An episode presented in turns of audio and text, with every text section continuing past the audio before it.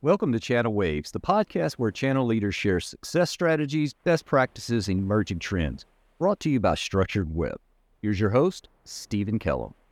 Hey, welcome everyone to Channel Waves podcast. Structured Web's you into everything channel. I'm your host, Stephen Kellum, and very excited to have Jamie Mendez joining us today. Welcome, Jamie. Hi, Steve. Thank you so much for having me. You're, you're welcome. So, Jamie is a vice president of ecosystem transformation and programs at Pegasystems. So, maybe you could just take a moment, tell everyone a little bit, just real briefly, about your your background, a little bit of history, and and maybe a little bit about Pegasystems too. Sure.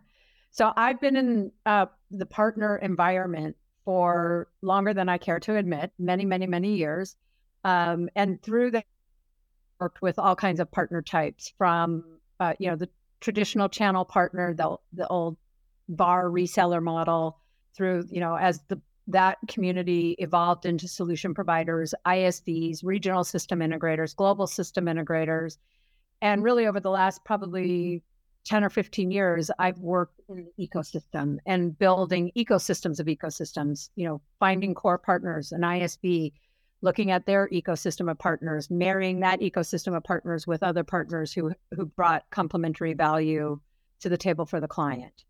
Um, so I've been in and around partner operations, channel management, selling, marketing uh, for many many years, and um, have learned a lot and seen a, a, lot of change. And what I did become um, and built some skill around is designing change and managing change. Change is hard. Change means I'm asking people to give up things for new things. And while people love new things, giving up something typically creates an emotional response at some level. People are either super excited or super protective, and you have to kind of manage your way through that. So, um, you know, operationally, I've been focused on that for a few years, and and I joined Pega Systems two years ago as Pega was really trying to evolve its partner ecosystem to really have the partners uh, participate in a greater way around the co-selling selling motion in the journey with our clients and and start that motion earlier so that when we got to delivery and our partners um, provide most delivery support around Pegasystems solutions we are a a platform that can be designed to address many of the most complex issues that our clients face um, when you get partners involved early and they understand the client pain points, the opportunities, they have more time to really digest that, build the right approach to the project, the right implementation strategy.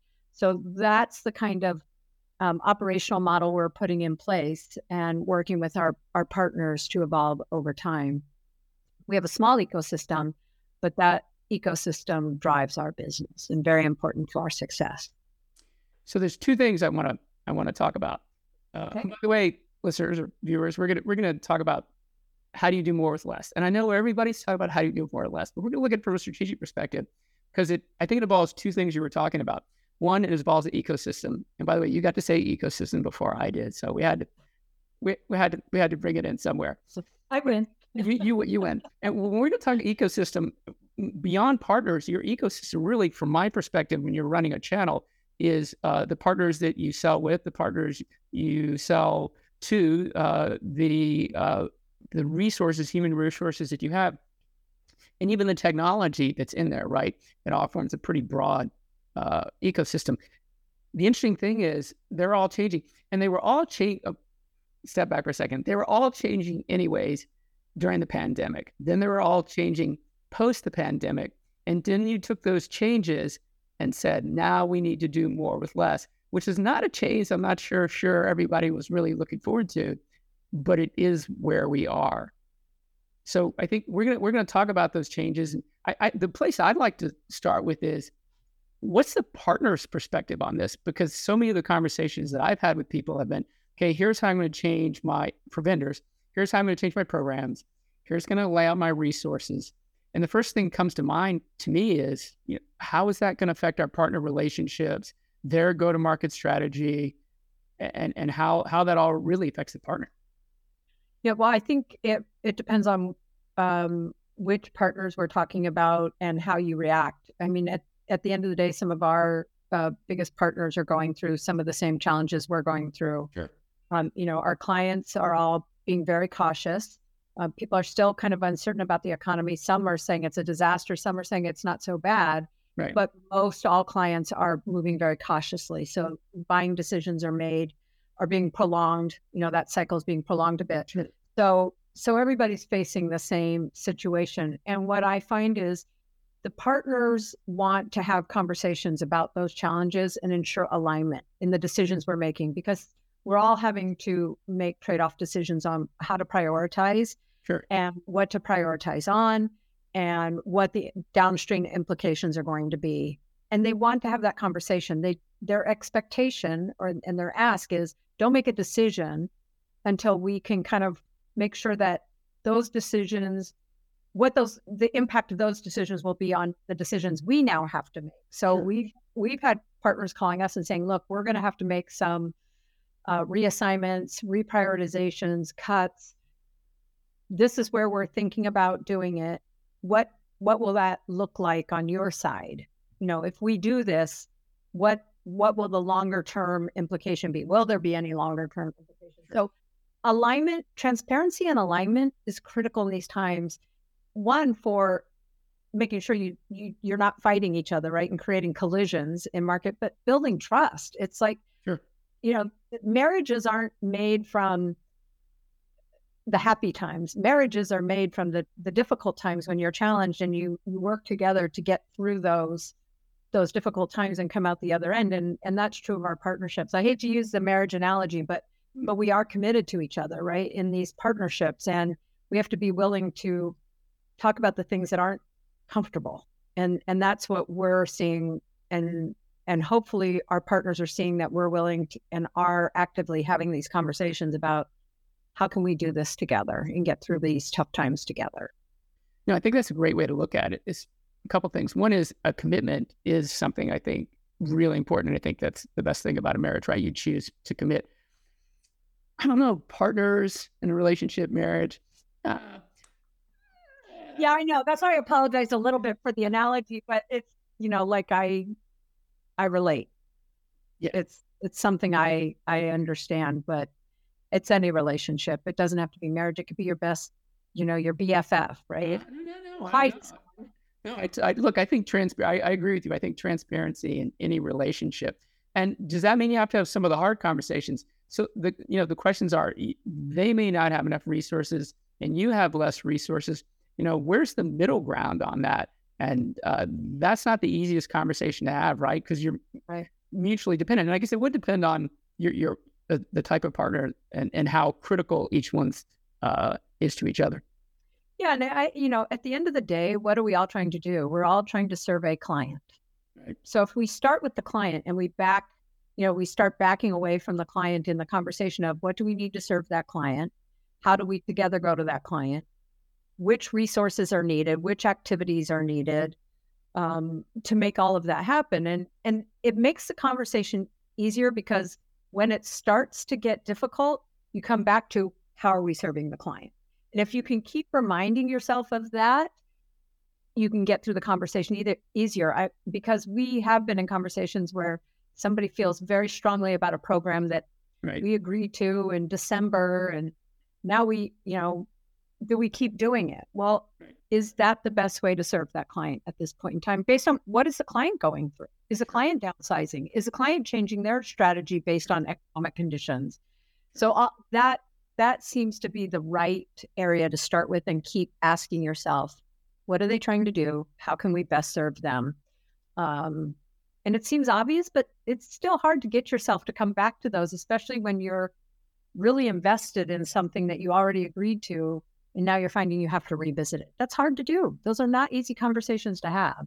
So you've got to find that grounding point. I, I think it's interesting. You said it sounds obvious. I'm not so sure it is because you have pundits out there. Sorry, pundits probably the wrong word. You have consultants out there. You have groups like Forrester who are doing very well talking about how we need to all look at the client perspective first. How are they going to buy? What do they want to do? What do they want to accomplish? And they're constantly reminding us as we put our programs together, uh, whether it's an MDF program or an incentive program or whatever that program is with the partner, to think about the end user. Um, and I, I do think that is the the way to do it. And the other thing I think about, you made me think about, is when you manage someone, if you have something, if you're going through a review with someone and you're trying to work with someone and have a difficult conversation, it's much easier if you have a different focal point than them and you're actually talking about how you get somewhere else together. That's like an age old wise way to manage someone, anyways, right? Yeah. Yeah. It's funny because um I was just thinking about when you were saying that we, we were on a client call. Uh, we're doing a delivery review, and the team was talking about a challenge that the client was having with scope creep. And the business team and the client was wanting to add functionality, feature sets, scope. Yeah. And the IT team at the client was saying, this was the scope we signed up for. This is the delivery, you know, date we're going to. And they were both emotionally invested and the partner and and Pega were sitting on the outside listening to this and thinking and and trying to help them see right that they were each taking a different perspective on what the scope was and they had to come back to what is more important solving a specific initial prioritization or moving to a different one or being okay with missing the date. Like you can make all kinds of decisions in that. None of them are wrong. Right. It's getting the team to agree on the shift. Right. And again, that made meant somebody had to give something up. And that's, you know, I I had a business mentor, you know, remind me to go back and read reread um what is it, Getting to Yes? Mm-hmm. It's, you know, it's like such an old book, but it, the principles of reminding going back to what do we have in common at stake is just has to be the pillar of every conversation. And I just have gone back recently and reread that to keep asking myself, okay, if I'm at an impasse, what, or I, I'm unsure, what is the common milestone that we all have to hit here? Or what is the common interest that we all have? And if I can keep bringing everybody back to that, then then we can keep the conversation going. We don't have people, you know, digging in on a specific point of view. And these are not easy conversations, as I said. So you've got to you got to pick something to focus on, as you said. Something well, in particular, if there are less resources. So let me just going down that path. One more point: if there are less resources involved, you either need to get to a decision quicker. I mean, you just you have finite. I, I think both of you have to figure out when you're dealing with that client, you have finite resources. At some point, somebody has to make a decision because you do, do you find there's any impatience in that? Oh, so that's no, but I find there's a people pleasers. There's people pleasers everywhere, right? So yeah. what I find is somebody's going to come to the rescue and sign up to do something that is mostly impossible. And sometimes they will end up doing it. And that's, you know, superhuman far out. Thank you for working 24 7 for the last three weeks to make that happen. Right. But the the unfortunate issue is that more more times people can't do all that work and they and even though they will they will try to do the you know hu- extend themselves beyond human you know capability it's just not possible so they take it on themselves and I, look i I try to do that sometimes too. And I have people on my team, I see them doing that. And I have to say, please, like, your job is not to work 24 7. Let's be reasonable here. Let's, you, we have a, this is a long journey we're on together. Let's not kill ourselves in the first mile. Like, let's be reasonable about this. And it's, it's hard when you really want somebody to be, an, or a project to be successful or a team to be successful. It's really hard pulling back and saying, that's not possible in realistic terms because we don't have the resources, we don't have the money, we don't have the time, whatever the thing is that you've had to remove, you have to be careful that the people pleasers don't jump in uh, to save the day. So that gets me to the second one. That's a human resource. So we'll talk about the partners, okay. and then we'll talk about human resources. Then let's talk about the automation, maybe technology, and then we'll end it up with maybe innovation. But so you just jumped into the, the human side. And so, how do you coach that? How do you manage that? I've had people who work for me that like wanted to do everything and they couldn't say no. And the problem was if you can't say no and you can't deliver it, you not only hurt yourself, you you you hurt the whole, you hurt the whole project. I think it's that conversation, right? Is is giving them permission by helping them understand that you can't no one can do it all and and we don't have to do it all we have to be reasonable we have to set expectations and deliver against expectations that's the conversation i'm not saying i've successfully done it in every conversation because again I, i've been guilty of this. I've seen people on my team still do it and and it's all for the right reason. And when you have somebody that's doing something for the right reason it's hard to coach them out of it sometimes. But I think in the in the volume of change that we've had so much change in this last year. I mean, everyone says it's unprecedented and it's it's cliche, but I just think about it's not just the the big news changes that have been going on, but all the reaction to that down below it, and and it's been personal, you know, community, um, you know, professional. It's a lot. It's a lot. And and i think it's a little bit easier. I don't know. I just find people are a little more open than they've ever been to these kind of tough conversations and being more vulnerable right. and and and i find that i have to be vulnerable in order to have these conversations. I was going to say how do you actually get people to do that? By the way if you're doing that and you got your team to do it that's fantastic because i don't think that's actually i don't think that's the norm.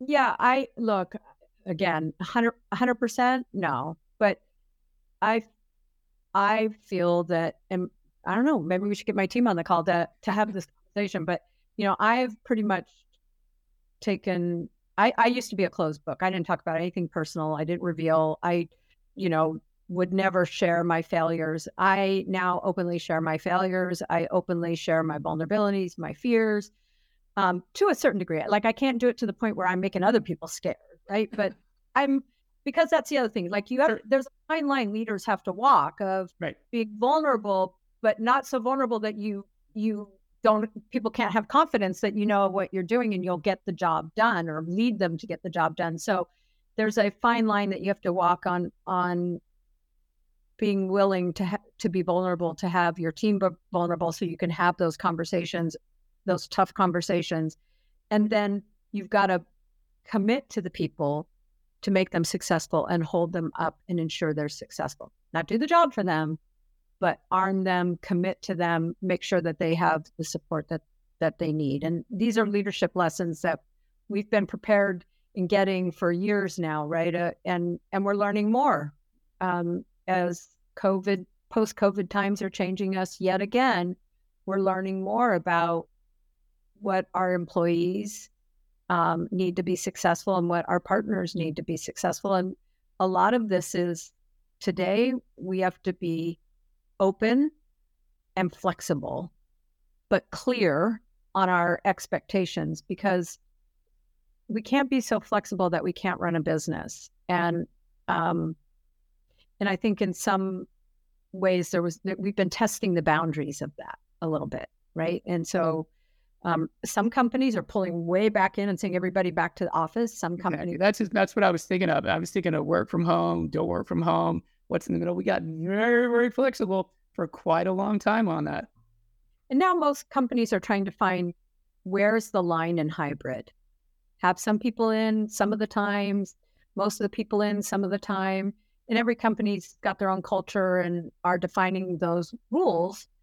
Uh, and they just need to be clear on what the expectation is. And and for, as we work with partners, we need to understand what are their boundaries, what are their work styles, how has their culture change, and what are we doing to support that as part of our business model as in as much as we can. And those again, it comes back to constant conversations about alignment. Are we aligned as as a as an as organizations in our go to market, in our culture, in our aspirations and our goals. What are the roles we're expecting of each other? Um, and when there's conflict of any kind, how do we manage that conflict? What are our escalation um, agreements on these things? Because we are going to hit impasses. But as long as we understand how we're both going to handle those, um, we're going to get through it and it's going to be productive and we're going to learn from it. And that's what we hope for. Personal question. Mm-hmm. Like I'll admit, my weakness has been patience, and one of the things that I've had to work on in the past couple of years going through this has been patience. So I'm being vulnerable. That was the thing that just wasn't just wasn't there for me, and I really had had to work on that. Anything for you in particular that you would like to share? Matter of fact, you don't have to. No, I, I would tell you patience is also, I think patience uh, for, you know, type A personalities, you know, overachievers, perfection and patience are our two Achilles heels, right? Like we're always trying to get the best we can get in the time, you know, the shortest time possible. And that, that can have a negative impact on our teams. And, and I constantly have to ask myself, am I going too far? I've had my team call me out and say, you know, hey, you're you're expecting more than we can deliver. Okay. I I went too far. Thank you for letting me know. And I've also had them say that and I've had to say, you know what? It's the client's expectation or the executive team is asking us to push a little harder to get there. So, but yeah, probably patience and perfection hand in hand, very dangerous. I have to constantly watch myself on those. Mm, agreed. Uh, all right, well, let's shift gears a little bit. Let's talk a little bit about automation. And you and I have talked about this a couple of times offline. Um, we hear over and over again, you got to automate, you got to automate, you got to automate everything. You're talking to someone who's run an MDF company, an incentive company, uh, TCMA, been involved pretty much and watched whole automation grow up. I'm talking MDF and incentives and PRM and TCA and all that sort of stuff. Um, so I realize it's not perfect but everybody says, hey, automate, automate, automate. I'm curious your perspective, time savings involved, some of the challenges, and, and actually even what your team thinks about it, right? Because it's one thing to hear it from maybe a supplier or a vendor, it's one thing to look at it from an executive level or management level, but I'm sort of curious how your even your team thinks about that, right? And any side of automation, totally, totally open. Yeah. So look, I, especially now, automation is the answer to everything. The more you can automate, the more you can get done, the more accurate potentially, right? That that that whatever process you're setting up, whatever reporting you're setting up, whatever support you're setting up, automation solves for a lot of the challenges we face today. The challenge we have is is always build or buy, cost, and flexibility and agility, right? And and as things are expanding and contracting, like we all built systems for expansion during COVID because all of a sudden everybody needed us and right. and technology was the place to be. Like it was great. And so we all hurried and built things or bought things. And then we start to see a contraction. And it's like, well, if we contract here, we're going to break that. Or if we remove this, then this isn't going to work. And so I, you know, my, and my team will say, look, we'll just build, you know, a little process on our our low code platform, or we'll go do this in Excel, and and we've got things all over the place. And then how does it all interwork? And what ends up happening is you have manu- manual processes tying automation together. That's what ends up happening. And we used to call that auto magical, right? Auto magical. That's a great. That's great on the front end, not so great on the back end. Yeah, but I I need experts like you to tell me and guide me on how do I deal with this? Because look, I'm one of those business you, you know the client I mentioned earlier who had scope creep? Yeah. I'm guilty. Like I start out with a little project and I can by the time we're 2 weeks into it I got 5 more ideas and 3 weeks into it I got 20 more ideas and you know, a month into it I got 60 more ideas and so I know scope creep very well and am very guilty of it. And I need the platform vendors who really understand this stuff to say, this is the kind of thing that you want to plan for, or this is how you can bring this together. Um, you know, I've been in seven or eight different companies now, nine companies. I've used all kinds of, you know, best of breed and all kinds of homegrown. Uh, and they all have their advantages and and disadvantages. And um, you know, I don't know what the next set of innovation is going to bring in this, but I certainly think we could. The Martech, especially landscape, is uh, challenging to figure out how to build the right stack to to drive your business and have that flexibility. It's tough.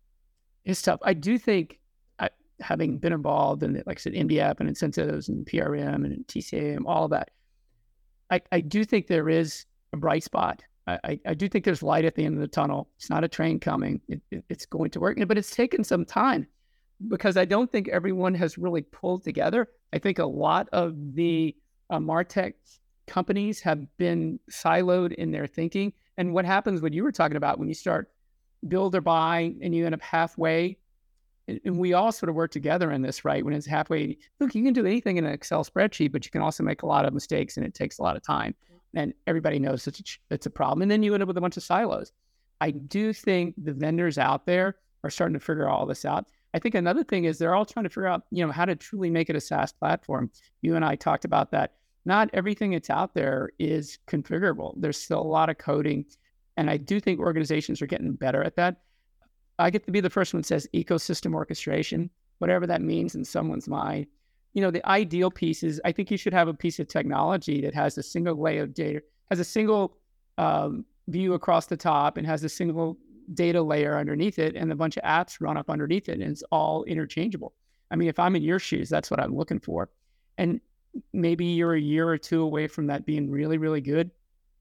I just don't see it not happening.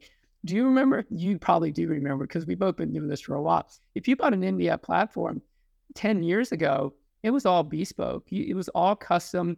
Uh, look, I used to have a programmer that a very large vendor would call on at midnight and he would code it and fix it. And he was really happy. And I was like, that is not good.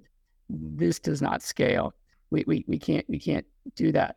And then it makes it so hard for for what your people to be successful because I think the optimal supplier makes it really easy for you and your people to operate. It's not just is it easy and simple for the partner, but it needs to be really easy and simple for you guys too. And I, I did yeah. you get there. Well, I think about it again. If I, I agree with you 100%. And I think about it even a step further. If we think about the client, right? So if a client has a technology stack to run their business, and we see that technology stack kind of play out over and over. You know, you've got the the Martech stack, you've got the HR right. stack, you've yep. got the ERP stack, yep. right? And then you have kind of platforms like ours where they're building very specialized, highly transactional, workflow based systems, right? But we see the same vendors over and over and over again.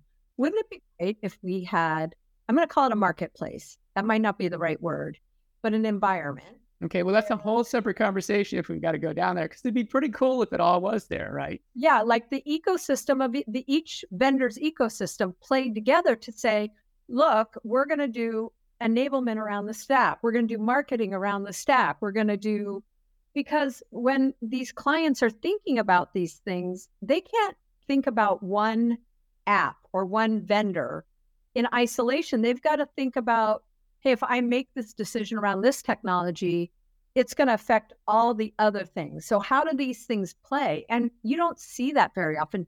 You might see two vendors going out with mess- joint messaging or co branding you might see three now that the hyperscalers are doing a lot of the kind of co-marketing type of stuff.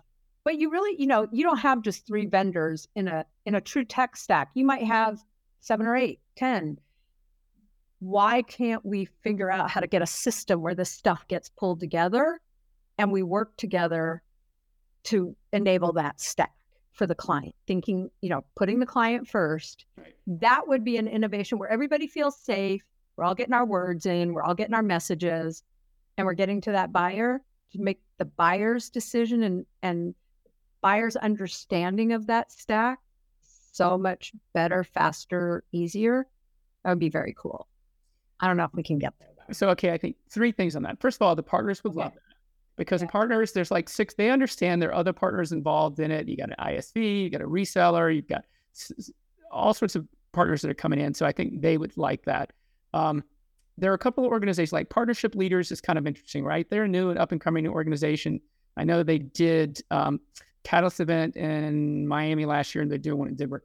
And so they spent a lot of time talking about about doing that. So I think there's organizations that are kind of thinking that way.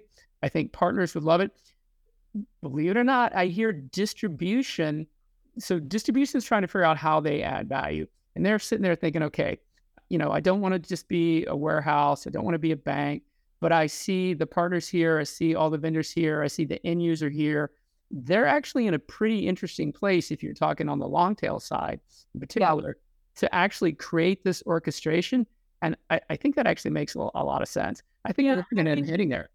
I've been I've been out of the kind of direct contact to distribution for a couple of years now because Pega we don't use distribution, but I I do remember when I was at IBM um, both Ingram and Tech Data were were working around this, kind of trying to figure out how to bring it all together. And I, I just I haven't seen it as kind of a, a big play. They may already have it in place for their partners, but you know, I know clients are still trying to piece some of this together themselves and would love the help of you know how this could all come together. So, yeah, I think I think it's a huge opportunity for someone. I I, I totally agree.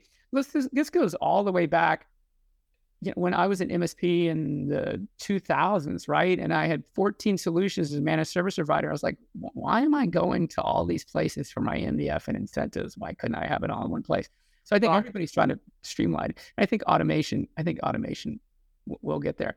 But I also think there's innovation that's going to help as well. So maybe we can wrap it up with I, I think OpenAI and Chat GPT is everywhere. When I'm when I'm at a cocktail party and everybody's talking about Chat GPT for their kids, or I'm even at church and the pastor is talking about how he put his name in Chat GPT before he, his sermon and it came up and some was good and some was bad. I mean, it's gone mainstream faster than anything that I've seen. As a matter of fact, ChatGPT is the fastest growing per user technology in history. Yeah, I saw a chart. Where did I see that chart where it showed like compared to other technologies like face or social media and some of the other technologies and then it had chat gpt and it was like like straight up and everything else had kind of a nice line curve but yeah scary but this is what everybody wants everybody wants a simple like ask a question and get an answer nobody wants to have to try to figure out the right syntax or the right questions or the right answers and of course all the students want their papers written. So they, they they do. But so here, so wait, are you guys using Chat GPT? Have you guys got involved in? Do you see that as a place that, yeah. in which so, you guys do?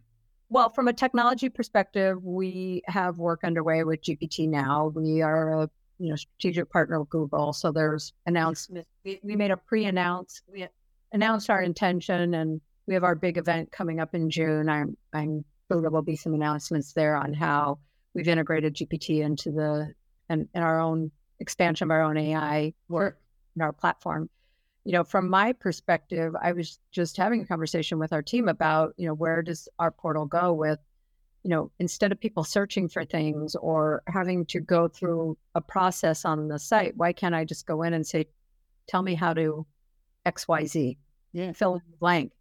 And and have chat just give give me the answer, right? Why especially for partners that don't have a direct relationship and are, are exploring or building their business around us and aren't yet in in the formal program and they just want to know how to engage us that would be ideal so we are having those conversations and trying to lay out our plan for how we get there so we're seeing it for, from our perspective we're marketing automation channel marketing automation platform it's pretty interesting, right? Even at the most base level, what I've seen, partners' biggest fear, besides not having content or not having leads, is what to do when they get content, right? And it's a real challenge. You could go out and create the best content in the world and you send it to a partner, especially the small partners, and they're like, oh my gosh, how do I send an email on a subject line to this vertical? And I know that sounds silly, but it's not. It, it's a fro- frozen moment for a partner who a lot of them don't have big marketing teams to understand how to do something like that. And it's not perfect, but it's pretty amazing. And that's the road we're going to go down to is, you know, how do we help you get your content to those partners and get those partners to really use it? Um, because if they can engage and get a subject line in email to a particular vertical, now we're going to have to train something like ChatGPT in our instance, right? So it's all up to date uh, but that's totally doable. I, just a huge time saver. Uh, and that's at a very basic level. I mean, there's, I'm sure OpenAI could do so many things, but I just think from a marketing perspective in the channel, it can really, really be a time saver for partners. Yeah, 100% agree. I mean, look, none of us have the patience. Our, our patience keeps getting shorter and shorter and shorter. Our attention spans get shorter and shorter and shorter. So, do I want to go do a bunch of homework to figure something out? No, I just want somebody to tell me what, tell me how to do it. Tell, Gives me and tell me the the probabilities of my success, right? Doing this because I could see where I would get an automated recommendation, but I'd want to be able to validate in some way, like, is did they mean for this to be my answer? Like, how do I go out and verify that? That's the one thing, and maybe it's just me and my suspicious mind.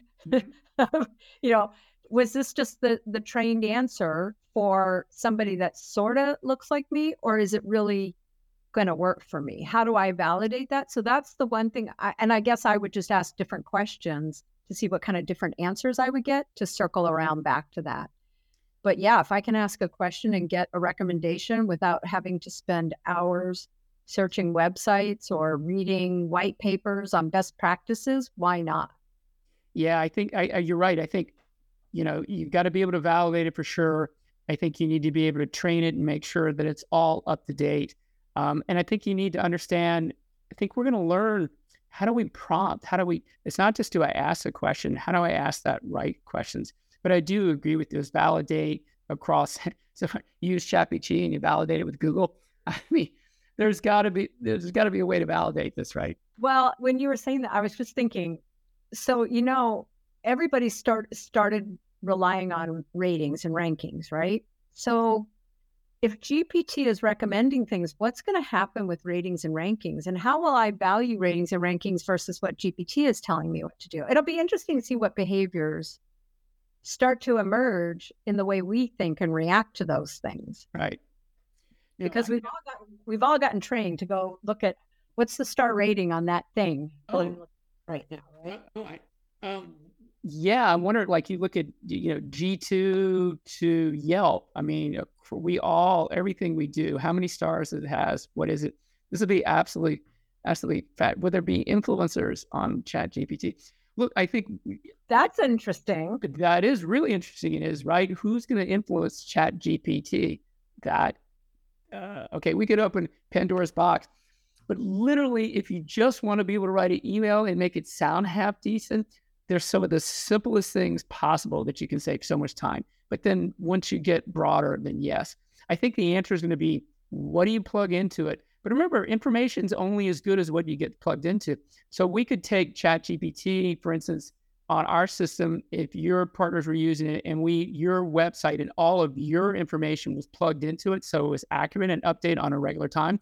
And then if they searched anything about you, it would be dependent on your website and your information. That's that's going to be totally doable. You're going to have plugins to this that are going to be validated by whatever you as a vendor or anybody think is plugged into it. I mean, there's going to be plugins back and forth on all this stuff.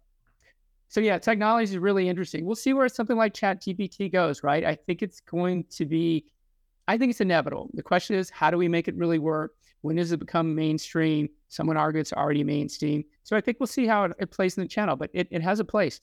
I have another technology question, sort of, for you. Okay. So, you know, Bitcoin. Okay. Digital currency. Um, you know, there was a lot of talk, and I remember being, I, I'm a huge proponent until the FTX thing happened. Maybe I now I have a question mark. Yeah, that that brought up a few question marks. Sure. Yeah. So, but um, you know, at one point there was a, a, lot of conversation about marketplaces based on digital uh, currency and or uh, exchange of of uh, Bitcoin.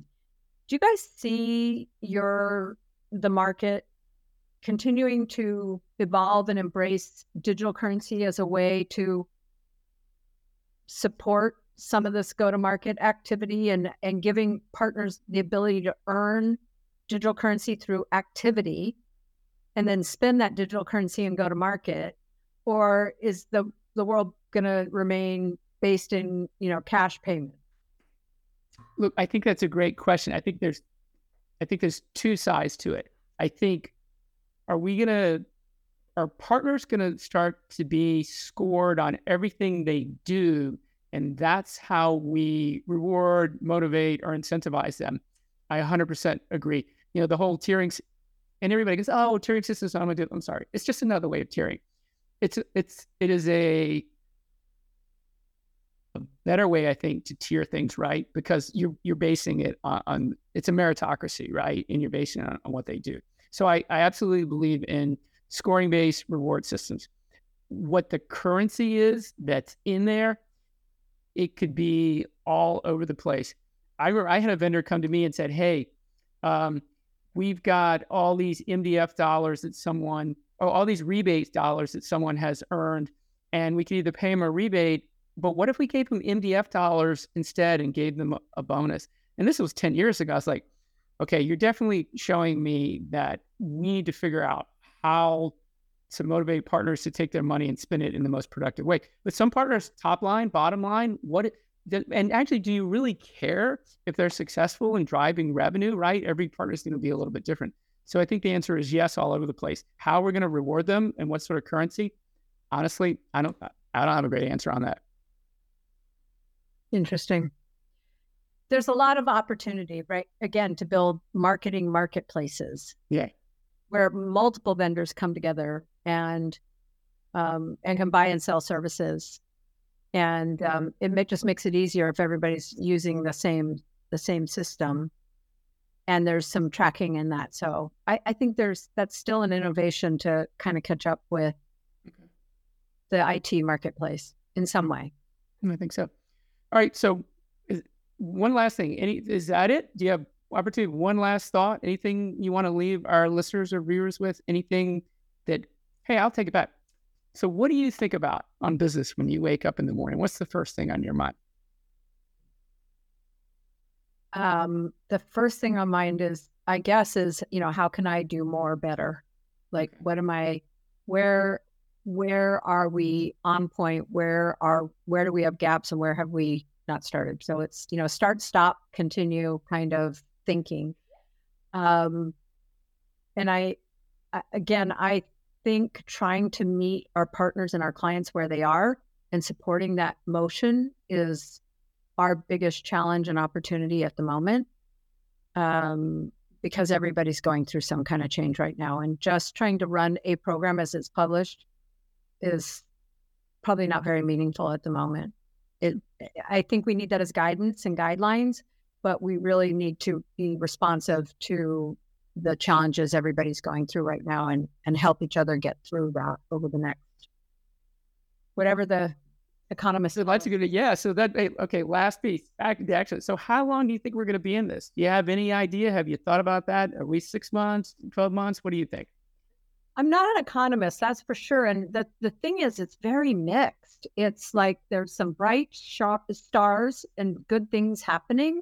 And then there's some challenges. And every time I turn on the news and I see, you know, in OPEC cut production and raise prices, that's not a good sign. Yeah. right? Or interest rates go up again. Not not a good sign. But you know, on the other hand, we're closing new customers and new business. That's a great sign.